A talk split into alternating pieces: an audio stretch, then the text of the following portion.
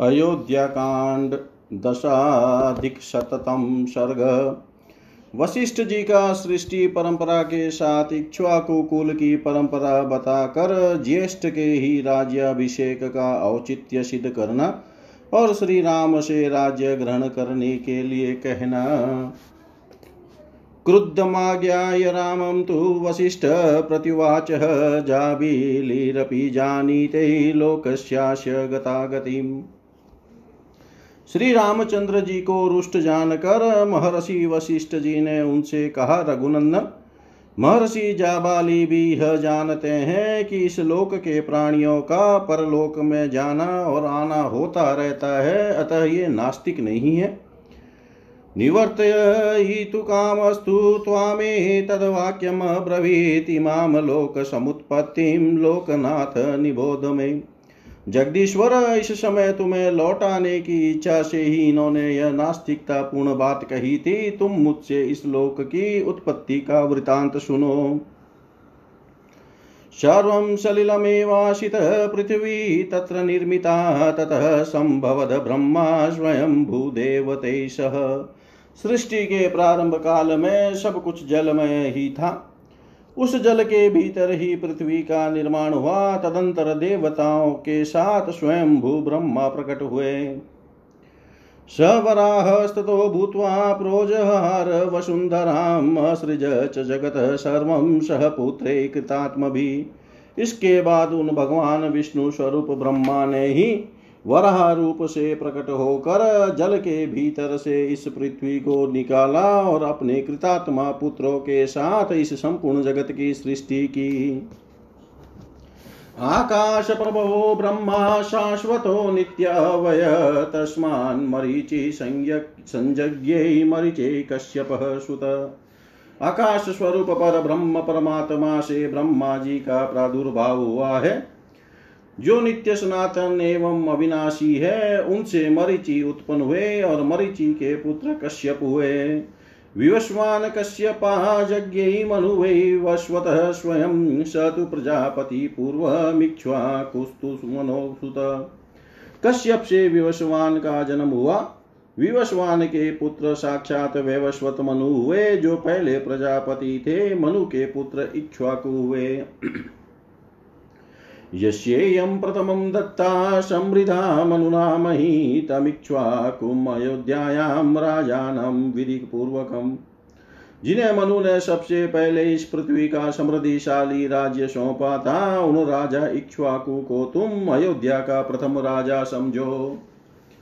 इक्ष्वाकोस्तु सुतः श्रीमान् कुक्षीरित्येव विश्रुतः कुक्षेरथात्मजो वीरो विकुक्षीरुदपद्यत।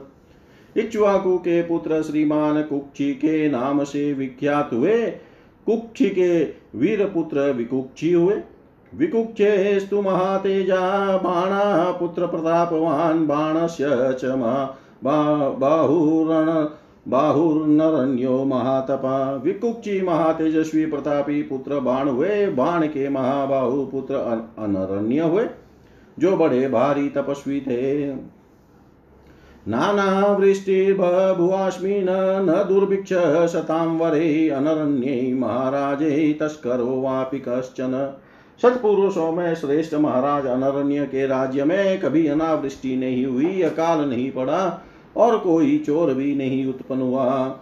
अनरण्यान् महाराज, पृथुराजा, बभूव तस्मात् प्रीतो महातेज स्त्रीशङ्क कुरुपदपद्यत महाराज अनरण्य से राजा पृथु पृथु हुए। उन पृथु से महातेजस्वी त्रिशंकु की उत्पत्ति हुई। सत्य वचनाद वीर सशरीरो दिवं गत त्रिशंकोर भवत सुन धुंधुमारो मायसा।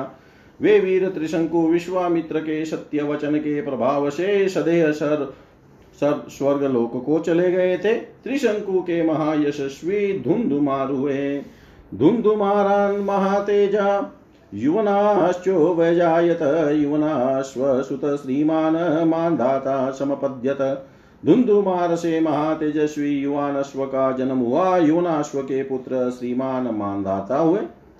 मान्धातुस्तु महातेजा सुसन्धिरुदपद्यत सुसन्धेरपि पुत्रो द्वौ ध्रुवसन्धि प्रसेनजित् मानदाता के महान तेजस्वी पुत्र सुसंधि हुए। सुसंधि के दो पुत्र हुए ध्रुव संधि और प्रसेन जित यशस्वी ध्रुव संदेस्तु भरतो रिपुसदन भरतात तु महाबाहो रसितो नाम जायत। ध्रुव संधि के यशस्वी पुत्र शत्रुसुदन भरत थे। महाबाहु भरत से असित नामक पुत्र उत्पन्न हुआ। यस्येते प्रतिराजान उदपद्यन्त शत्रव, हेय यास्ताल जंगाश्च, सुराश्च शशबिन्दव। जिसके शत्रु भूत प्रतिपक्षी राजा, ये हे हय, ये हे हय तालसन तालझंग और सुर शशबिंदु उत्पन्न हुए थे। तास्तु सर्वान् प्रतिविह्वा युद्धे राजा प्रवासितः, स च शैलवरे रम्ये बहुवाभिरतो मुनि। उन सब का सामना करने के लिए, सेना का व्यूह बनाकर युद्ध के लिए डटे रहने पर भी शत्रुओं की संख्या अधिक होने के कारण राजा असित को हरा कर प्रदेश की शरण लेनी पड़ी। वे रमणीय शैल शिखर पर प्रसन्नता पूर्वक रहकर मुनि भाव से परमात्मा का मनन चिंतन करने लगे। द्वेचास्य भार्ये गर्भिण्यो बभुव, तुरिति श्रुति तत्र चेका महाभागा भार्गवं देववर्चसम् ववन्दे पद्मपत्राक्षी काङ्क्षिणी पुत्रमुत्तमम्, एका गर्भविनाशाय सपत्न्यै गरलं ददो। सुना जाता है कि असती की, असित के दो पत्नियाँ गर्भवती थी। उनमें से एक महाभागा कमल लोचना राजपत्नी ने उत्तम पुत्र पाने की अभिलाषा रखकर देवतुल्य तेजस्वी भृगुवंशी चवन मुनि के चरणों में वंदना की और दूसरी रानी ने अपनी शौत के गर्भ का विनाश करने के लिए उसे जहर दे दिया। भार्गवश्च वनो नाम हिमवन्तमुपाश्रितः, तं ऋषिं साभ्युपागम्य कालिन्दी त्वभतव्यवादयत् उन दिनों भृगुवंशी च्वयन मुनि हिमालय पर रहते थे। राजा असित की कालिंदी नाम वाली पत्नी ने ऋषि के चरणों में पहुंचकर उन्हें प्रणाम किया। सतामभ्यवदत प्रीतो वरेप्सु, पुत्र जन्मनि पुत्रस्ते भविता देवी महात्मा लोक विश्रुत धार्मिकश्च शुभीमश्च वंशकर्तारीषुधन् श्रुत्वा प्रदक्षिणं कृत्वा मुनिं तमनुमान्य च पद्मपत्रसमानाख्यं पद्मगर्भसम्प्रभं ततः सा गृहमागम्यं पत्नी पुत्रमजायत। मुनि ने प्रसन्न होकर पुत्र की उत्पत्ति के लिए वरदान चाहने वाली रानी से इस प्रकार कहा देवी, तुम्हें एक महामनस्वी लोक विख्यात पुत्र प्राप्त होगा, जो धर्मात्मा शत्रुओं के लिए अत्यंत भयंकर अपने वंश को चलाने वाला और शत्रुओं का संहारक होगा।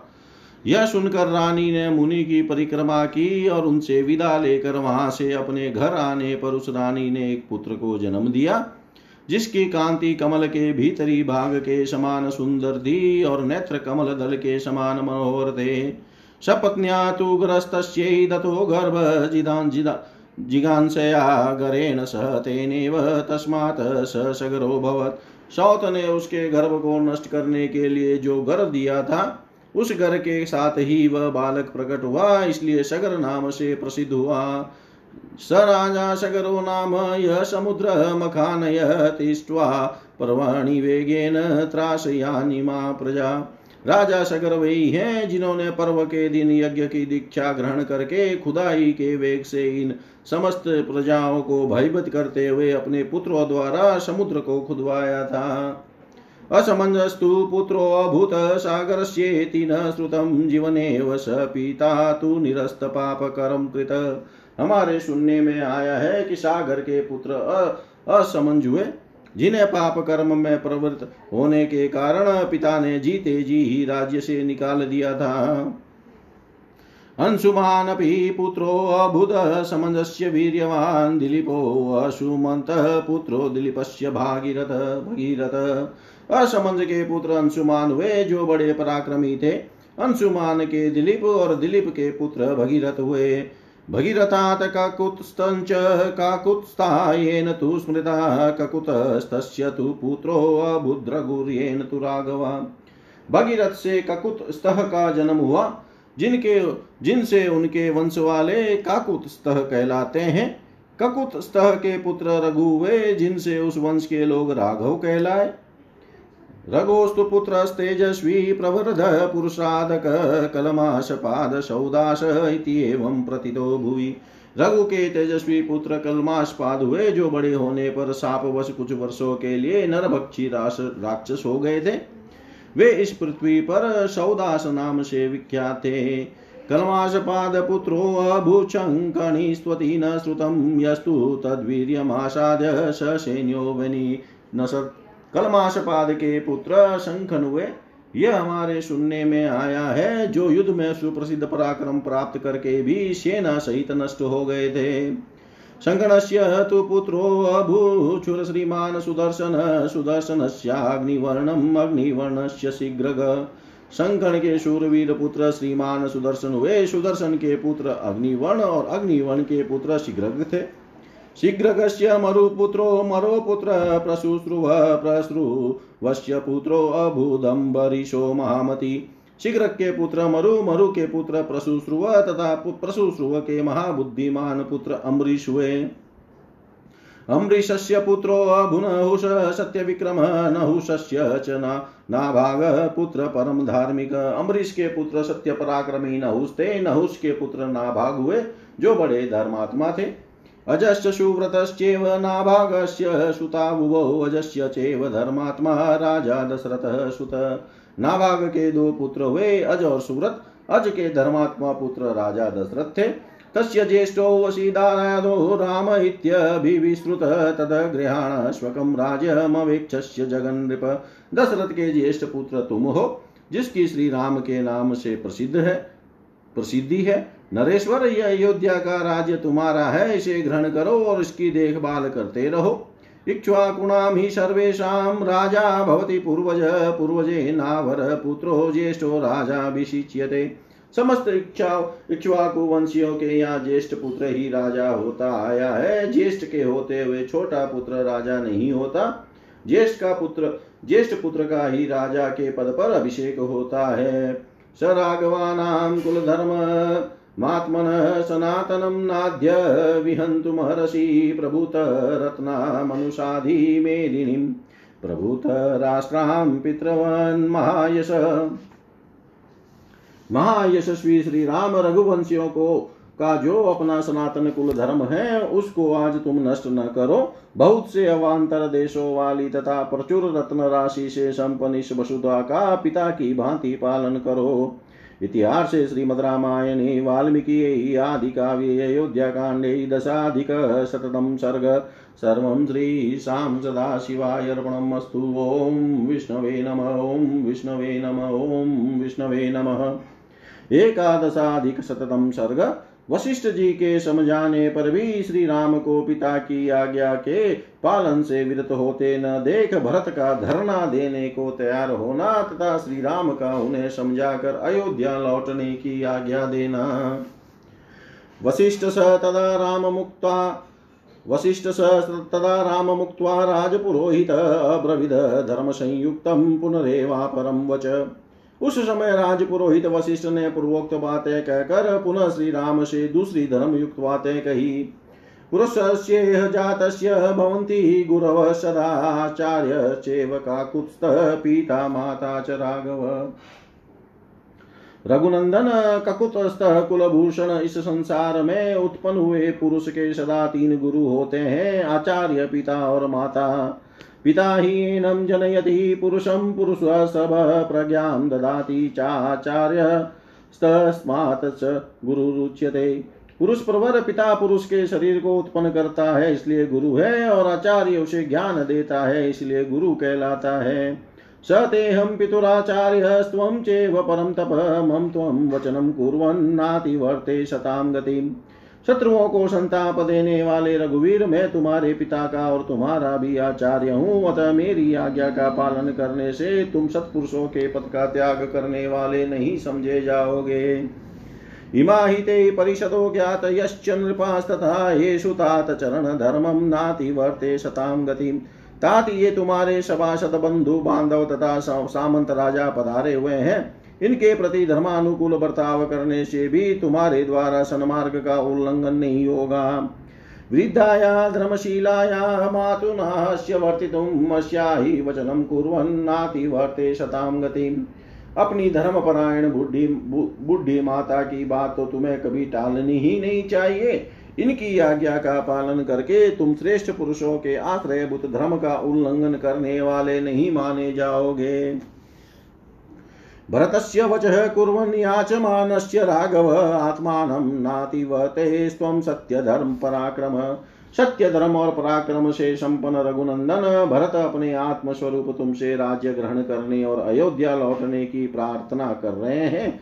उनकी बात मान लेने से भी तुम धर्म का उल्लंघन करने वाले नहीं कहलाओगे।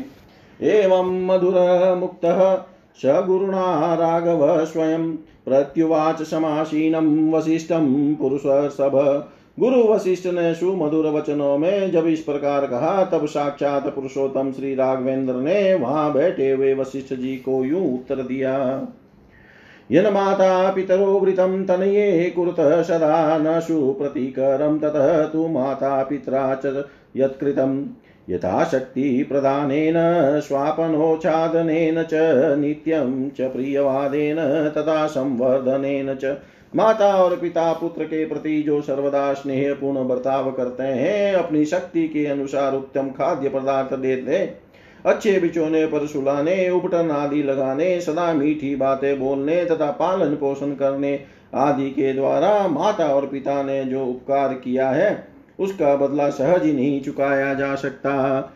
स हि राजा दशरथ, पिता जनहिता मम आज्ञापयन् माँ यतः तस्य न तन्मिथ्या भविष्यति। अतः मेरे जन्मदाता पिता महाराज दशरथ ने मुझे जो आज्ञा दी है, वह मिथ्या नहीं होगी।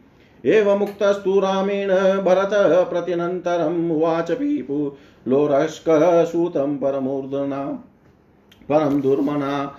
श्री रामचंद्र जी के ऐसा कहने पर चौड़ी छाती वाले भरत जी का मन उदास हो गया। वे पास ही बैठे हुए सूत समूह सुमंत्र से बोले यह तो स्तण्डिले शीघ्रं कुशानास्तरसारते आर्यं प्रत्युपवेक्ष्यामि यावन्मे सम्प्रसीदति।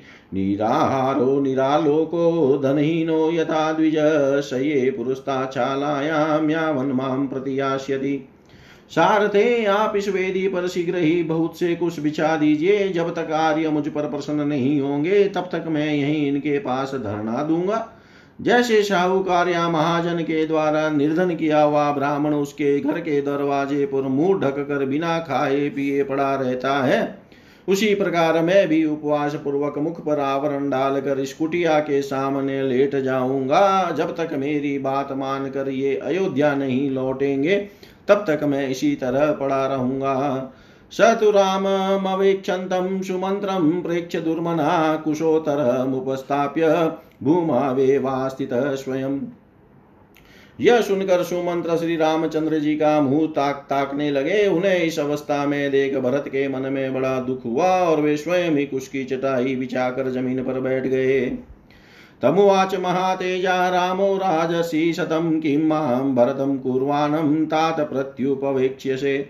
तब महातेजस्वी राजर्षि श्री शिरोमणि श्री राम ने उनसे कहा, तात भरत, मैं तुम्हारी क्या बुराई करता हूँ जो मेरे आगे धरना दोगे? ब्राह्मणो ही एक पार्श्वेन, नरान रोधुमिहारति न तु मूर्धाभिषिक्तानां विधि प्रत्युपवेशने। ब्राह्मण एक करवट से सोकर धरना देकर मनुष्यों को अनायास ही रोक, अनायास, अन्याय से रोक सकता है, परंतु राज तिलक ग्रहण करने वाले क्षत्रियों के लिए इस प्रकार धरना देने का विधान नहीं है। उत्तिष्ठ नरसार्दुलः इत्वे त्वददारुणं व्रतं पूर्ववर्यामितं क्षिप्रम् अयोध्यां याहि राघव अतः नरश्रेष्ठ रघुनंदन इस कठोर व्रत का परित्याग करके उठो और यहाँ से शीघ्र ही अयोध्या पूरी को जाओ। आसीनस्त्वेव भरत पौरजानपदं जनम् उवाच सर्वतः प्रेक्ष्य किमार्यनानुशासत यह सुनकर भरत वहाँ बैठे बैठे ही सब और दृष्टि डालकर नगर और जनपद के लोगों से बोले आप लोग भैया को क्यों नहीं समझाते हैं? ते तदोचु महात्मनम पौरजानपदा जना काकुतस्तमभिजानीं सम्यक वदति राघव। तब नगर और जनपद के लोग महात्मा भरत से बोले, हम जानते हैं काकुतस्थ श्री रामचंद्र जी के प्रति आप रघुकुल तिलक भरत जी ठीक ही कहते हैं। एषोऽपि हि महाभाग पितुवर्चसि तिष्ठति, अत एव न शक्ताश्मो व्यावर्तयुतुमञ्जसा परंतु ये महाभाग श्री रामचंद्र जी भी पिता की आज्ञा के पालन में लगे हैं, इसलिए यह भी ठीक ही है। अतएव हम इन्हें सहसा उस ओर से लौटाने में असमर्थ हैं। तेषामाज्ञाय वचनं रामो वचनम ब्रवीतेवं निबोध वचनं सुहृदां धर्मचक्षुषाम्। उन पूर्ववासियों के वचन का तात्पर्य समझकर श्री राम ने भरत से कहा, भरत, धर्म पर दृष्टि रखने वाले सूर्योदय के इस कथन को सुनो और समझो। एतचैवो भयं श्रुत्वा सम्यक् सम्पश्य राघव उत्तिष्ठ त्वं महाबाहो माँ च स्पर्श स्पर्शतदोतकम् रघुनंदन, मेरी और इनकी दोनों बातों को सुनकर उन पर सम्यक रूप से विचार करो। महाबाहो, अब शीघ्र उठो और मेरा और जल का स्पर्श करो। अथोत्थाय जलं स्पृष्ट्वा भरतो वाक्यमब्रवीत् शृण्वन्तु मे परिषदो मन्त्रिणः, शृणुयुस्तथा। न याचे पितरं राज्यं नानुशासामि मातरम्, एवं परं धर्मज्ञं नानुजानामि राघवम्। यह सुनकर भरत उठ खड़े, उठ उठकर खड़े हो गए और श्री राम एवं जल का स्पर्श करके बोले, मेरे सभासद और मंत्री सब लोग सुने। न तो मैंने पिताजी से राज्य मांगा था और न माता से ही कभी इसके लिए कुछ कहा था। साथ ही परम धर्मज्ञ श्री रामचंद्र जी के वनवास में भी मेरी कोई सम्मति नहीं है। यदि त्वश्यम वस्तव्यम कर्तव्यम च पितृवच, अहमेव निवत्स्यामि चतुर्दश वने समा फिर भी यदि इनके लिए पिताजी की आज्ञा का पालन करना और वन में रहना अनिवार्य है तो इनके बदले में ही चौदह वर्षों तक वन में निवास करूँगा। धर्मात्मा तस्य सत्येन भ्रातुवाक्येन विस्मित उवाच, राम संप्रेक्ष्य पौरजानपदम जनम। भाई भरत की सत्य बात से धर्मात्मा श्री राम को बड़ा विस्मय हुआ और उन्होंने पूर्वासी तथा राज्य निवासी लोगों की ओर देखकर कहा, विकृत माहितम कृतम यत पित्रा जीवता मम न तलोपयितुं शक्यम मया वा भरतेन वा। पिताजी ने अपने जीवन काल में जो वस्तु बेच दी है या धरोहर रख दी है अथवा खरीदी है, उसे मैं अथवा भरत कोई भी पलट नहीं सकता। उपाधीन मया कार्यो वनवासे जुगुप्सित युक्त मुक्तम चके कैया पित्रा में सुकृतम कृतम। मुझे वनवास के लिए किसी को प्रतिनिधि नहीं बनाना चाहिए, क्योंकि सामर्थ्य रहते हुए प्रतिनिधि से काम लेना लोक में निंदित है। के कई ने उचित मांग ही प्रस्तुत की थी और मेरे पिताजी ने उसे देकर पुण्य कर्म ही किया था। जानामि भरतं शान्तं गुरुसत्कारकारिणं सर्वमेवात्र सत्य संदेह महात्मनि। मैं जानता हूँ भरत बड़े क्षमाशील और गुरुजनों का सत्कार करने वाले हैं। इन सत्य सत्य प्रतिज्ञा महात्मा में सभी कल्याणकारी गुण मौजूद हैं। अनेन धर्मशीलेन वनात् प्रत्यागतः, पुनः भ्रात्रा स भविष्यामि पृथिव्या पतिरुत्तम चौदह वर्षों की अवधि पूरी करके जब मैं वन से लौटूँगा, तब अपने इस धर्मशील भाई के साथ इस भूमंडल का श्रेष्ठ राजा होऊँगा। वृतो राजा हि केकया मया तद्वचनं कृतम् अनृतान् मोचयानेन पितरं च महीपति के कई ने राजा से वर मांगा और मैंने उसका पालन स्वीकार कर लिया। अतः भरत, अब तुम मेरा कहना मानकर उस वर के पालन द्वारा अपने पिता महाराज दशरथ को असत्य के बंधन से मुक्त करो। इतिहासे श्रीमद् रामायणे वाल्मीकि आदि काव्ये अयोध्या कांडे एकादशाधिकशतम सर्ग। सर्वं श्रीशां सदाशिवाय अर्पणमस्तु ॐ विष्णवे नम, ॐ विष्णवे नम, ॐ विष्णवे नमः। द्वादशाधिकशततम सर्ग। ऋषियों का भरत को श्री राम जी की, राम की आज्ञा के अनुसार लौट जाने की सलाह देना, भरत का पुनः श्री राम के चरणों में गिरकर चलने की प्रार्थना करना। श्री राम का उन्हें समझाकर अपनी चारण चरण पादुका देकर उन सबको विदा करना। तं प्रतीमतेजोभ्यां भ्रातृभ्यां रोमहर्षणं विस्मिता संगमं प्रेक्ष्य समुपेतामहर्षय उन अनुपम तेजस्वी भ्राताओं का वह रोमांचकारी समागम देख वहाँ आए हुए महर्षियों को बड़ा विस्मय हुआ। अन्तहिता मुनिगणा स्थिताश्च परमर्षय तौ भ्रातरो महाभागो काकुत्स्थो प्रशंसिरे अंतरिक्ष में अदृश्य भाव से खड़े हुए मुनि तथा वहाँ प्रत्यक्ष रूप में बैठे हुए महर्षि उन महान भाग्यशाली कुकु, ककुत स्तः वंशी बंधुओं की इस प्रकार प्रशंसा करने लगे। सदार्यो राजपुत्रो, द्वौ धर्मज्ञो, धर्मविक्रमौ श्रुत्वा वयं हि सम्भाषामुभयो स्प्रयामहे ये दोनों राजकुमार सदा श्रेष्ठ धर्म के ज्ञाता और धर्म मार्ग पर ही चलने वाले हैं। इन दोनों की बातचीत सुनकर हमें उसे बारंबार सुनते रहने की ही इच्छा होती है। ततस्त्वर्षिगणा क्षिप्रं दशग्रीव वदेशिन भरतं राजसादुलमित्युचु संगतावच तदंतर दशग्रीव रावण के वध की अभिलाषा रखने वाले ऋषियों ने मिलकर राज सिंह भरत से तुरंत ही यह बात कही। कुले जात महाप्राज्य महावृत महायश ग्राह्यम रामस्य वाक्यम ते पितरम यद्यवेक्षसे महाप्राज्ञ, तुम उत्तम कुल में उत्पन्न हुए हो, तुम्हारा आचरण बहुत उत्तम और यश महान है। यदि तुम अपने पिता की ओर देखो, उन्हें सुख पहुंचाना चाहो तो तुम्हें श्री रामचंद्र जी की बात मान लेनी चाहिए। सदा नृणमिमं रामं वयमिच्छामहे पितुः आनृण त्वाच केकय्या स्वर्गं दशरथो गत हम लोग इन श्री राम को पिता के ऋण से सदा उऋण देखना चाहते हैं कि कई का ऋण चुका देने के कारण ही राजा दशरथ स्वर्ग में पहुँचे हैं। एतावदुक्त्वा वचनं गन्धर्वा समहर्षय राजस्य चेव तथा सर्वे स्वां स्वां गतिं गता। इतना कहकर वहाँ आए हुए गंधर्व महर्षि और राजसी सब अपने अपने स्थान को चले गए। आलादितस्तेन वाकेन सुशुभे शुभदर्शन, राम वदन स्थान नृषिनभ्यपूजयत् जिनके दर्शन से जगत का कल्याण हो जाता है, वे भगवान श्री राम महर्षियों के वचन से बहुत प्रसन्न हुए। उनका मुख हर्षोल्लास से खिल उठा, इससे उनकी बड़ी शोभा हुई और उन्होंने उन महर्षियों की सादर प्रशंसा की। त्रस्तगात्रस्तु भरतः सवाचा सजमानया कृताञ्जलिरिदं वाक्यं राघवं पुनरब्रवीत्। परंतु भरत का सारा शरीर थर्रा उठा, वे लड़खड़ाती हुई जबान से हाथ जोड़कर श्री रामचंद्र जी से बोले, रामं धर्ममिमं प्रेक्ष्य कुलधर्मानुसन्ततं कर्तुमर्षि काकुत्स्थमं मातुश्च याचनाम् ककुत कुलभूषण श्री राम हमारे कुल धर्म से संबंध रखने वाला जो ज्येष्ठ पुत्र का राज्य ग्रहण और प्रजा पालन रूप धर्म है, उसकी ओर दृष्टि डालकर आप मेरी और माता की याचना सफल कीजिए। रक्षित सुमहद महे हम हम एक नोत्सहे पौर जानपदाश्चापि रक्तान रंजयितु तदा। मैं अकेला ही इस विशाल राज्य की रक्षा नहीं कर सकता, तथा आपके चरणों में अनुराग रखने वाले इन पूर्ववासी तथा जनपदवासी लोगों को भी आपके बिना प्रसन्न नहीं रख सकता।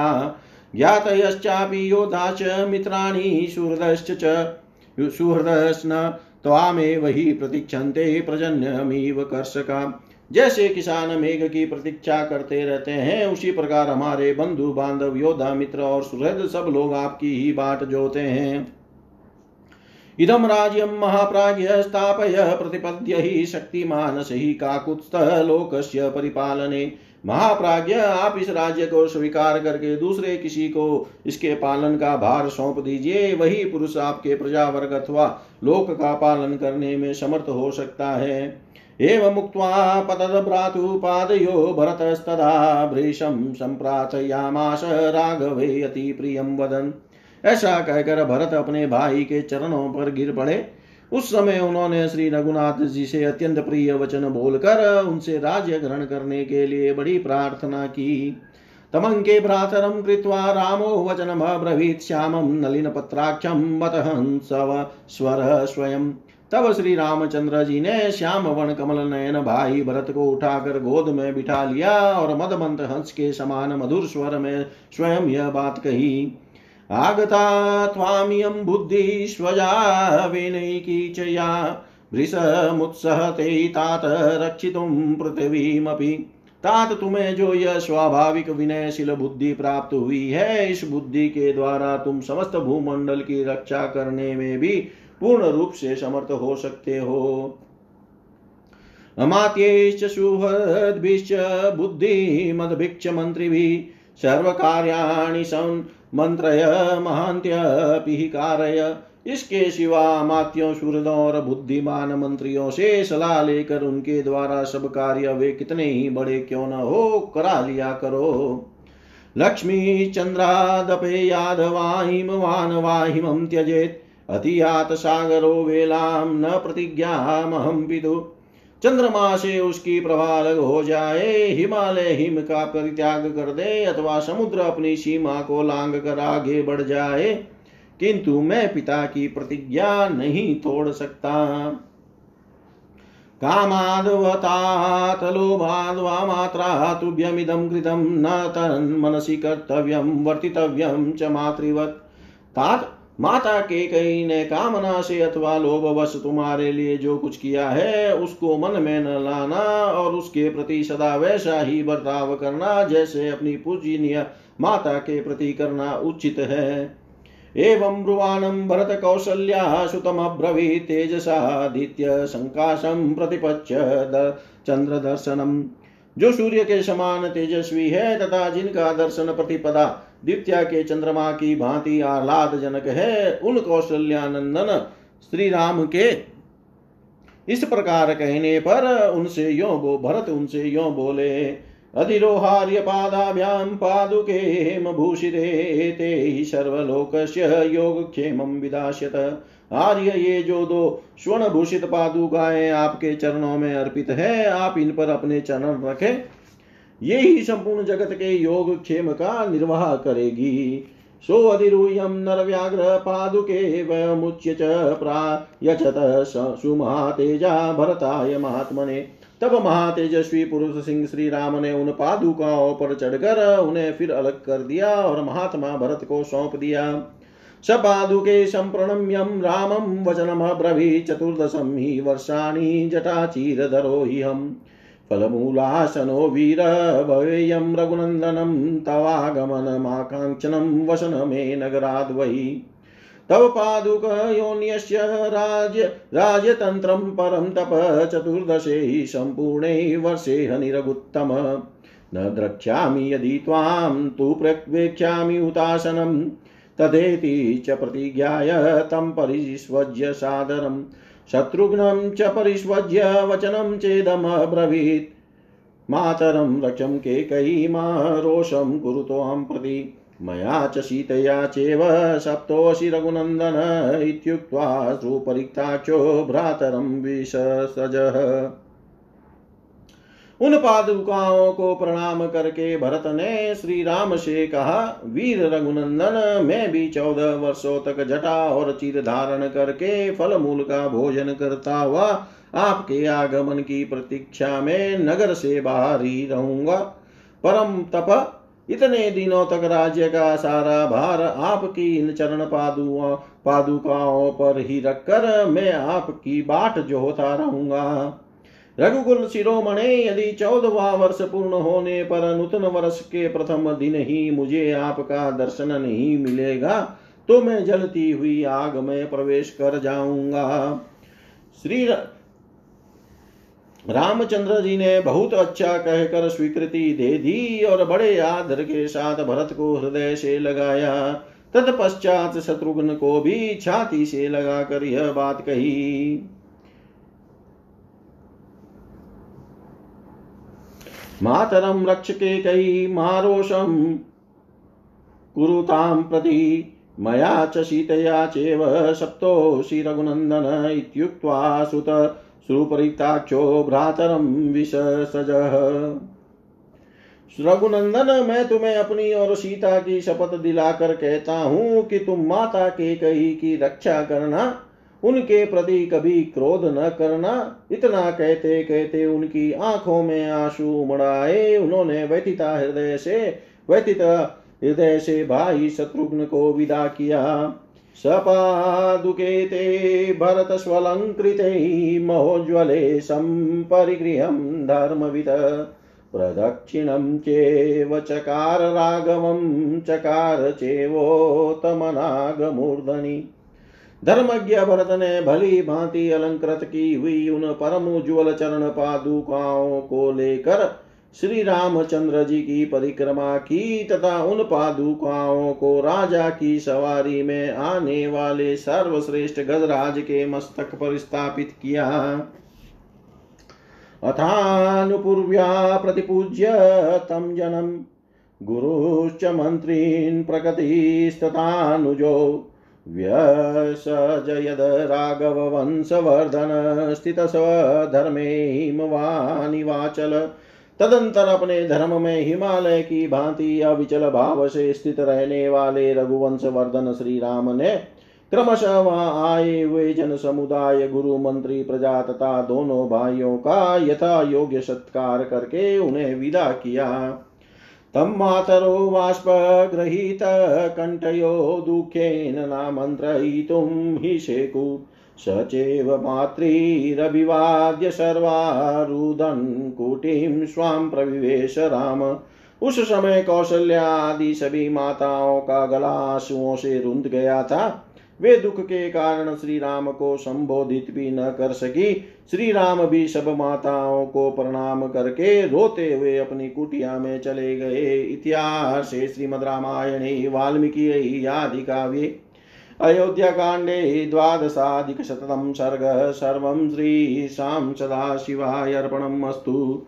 ॐ विष्णवे नम ॐ विष्णवे नम ॐ विष्णवे नम ॐ पूर्णमद, पूर्णमिदं, पूर्णात् पूर्णमुदच्यते पूर्णस्य पूर्णमादाय, पूर्णमेवावशिष्यते।